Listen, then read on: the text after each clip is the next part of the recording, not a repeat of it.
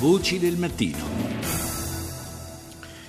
Parliamo ora di America Latina, lo facciamo mentre è in pieno svolgimento il viaggio di Papa Francesco appunto in quel continente. Abbiamo visto le, le grandi folle che hanno accolto il Papa in Ecuador. Adesso eh, prossima tappa di questo, di questo viaggio apostolico è la Bolivia, paese del quale parliamo stamani con il giornalista di agenzia Fides Gianni Valente. Buongiorno. Buongiorno, buongiorno a tutti gli ascoltatori.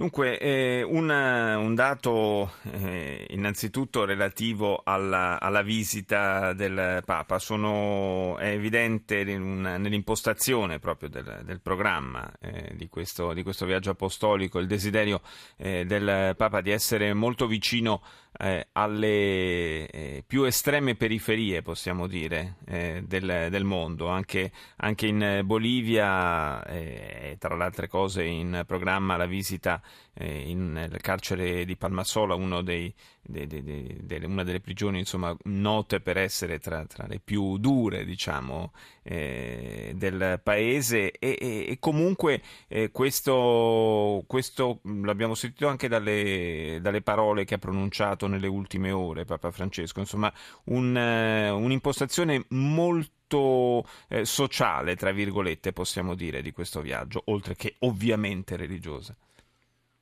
Sì, certo, anche stavolta Papa Francesco ha scelto, ha scelto i, i, con, con, una cura particolare i paesi eh, che sta visitando, che appartengono in qualche modo ad una, se possiamo definire, una fascia eh, in qualche modo marginale de, de, dell'America Latina, no? perché sono un po' schiacciati da, dai grandi giganti tra, grandi, tra, il Cile da una parte e dall'altra parte i grandi giganti dell'Argentina, del Brasile, ecco, che chiaramente abbiamo tutti presenti anche come attori geopolitici internazionali, e invece queste sono in qualche modo zone, eh, paesi, la Bolivia, il Paraguay, l'Ecuador, no? eh, si muovono lungo l'asse delle, anche delle Ande, dove eh, si vivono eh, situazioni di, anche di eh,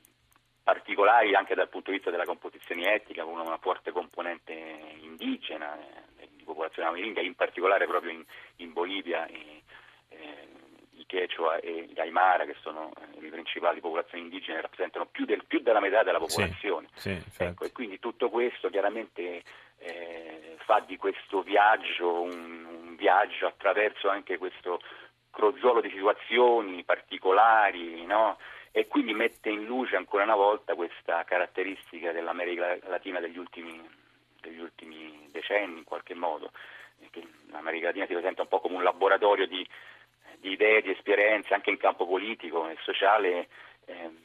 che sono un po' intese a individuare nuovi modelli anche di democrazia, di partecipazione che, che, assicurano, una maggiore, che assicurano una maggiore inclusione anche a categorie che fino mm. adesso si erano un po' trovati fuori dal gioco politico, ricordiamo eh, la stagione delle, delle, dittature in qualche modo eh, guidate dalle, dai, dai, gruppi oligarchici che, che, in qualche modo per, per, per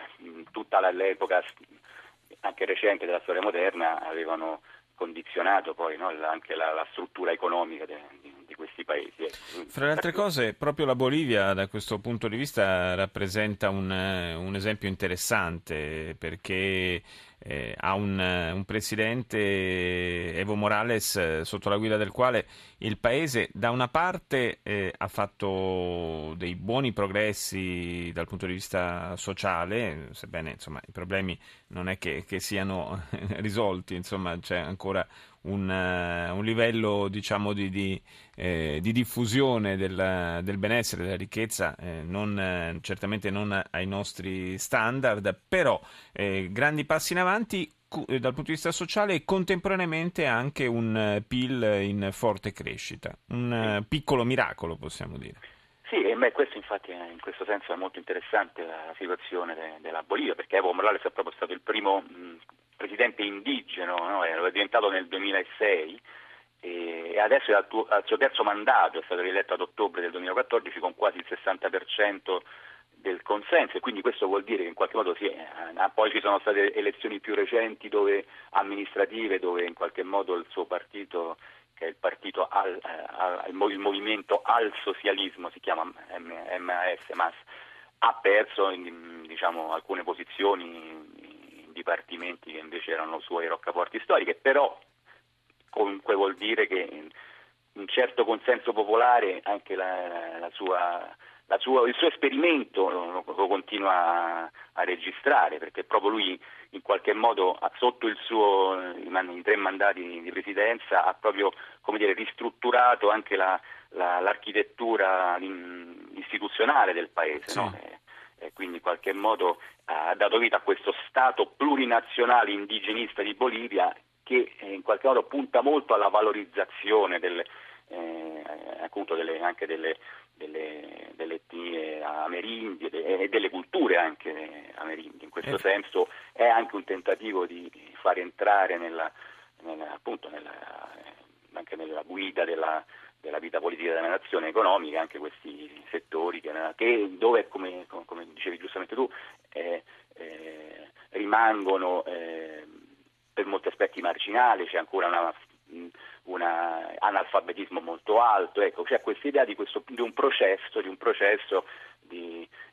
lento, non privo di ombre, ci sono elementi di, eh, di corruzione diffusa, certo. pericoli di strumentalizzazione per politica della magistratura per colpire gli oppositori, venature di autoritarismo. Dentro questo c'è però eh, questa tendenza a gestire anche la, eh, le, le, le, risorse naturali, che sono un po' la base anche del grande sviluppo economico,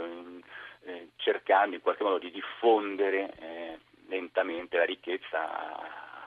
agli strati più bassi. È anche, è anche interessante il fatto che, malgrado appunto sia il suo terzo mandato, rispetto ad altri leader eh, latinoamericani, insomma, non è circondato Evo, Mora- Evo, Morales da quel culto della personalità al quale abbiamo assistito e in qualche caso assistiamo eh, tutt'oggi. Eh, io ringrazio Gianni Valente di Agenzia Fides per essere stato nostro ospite.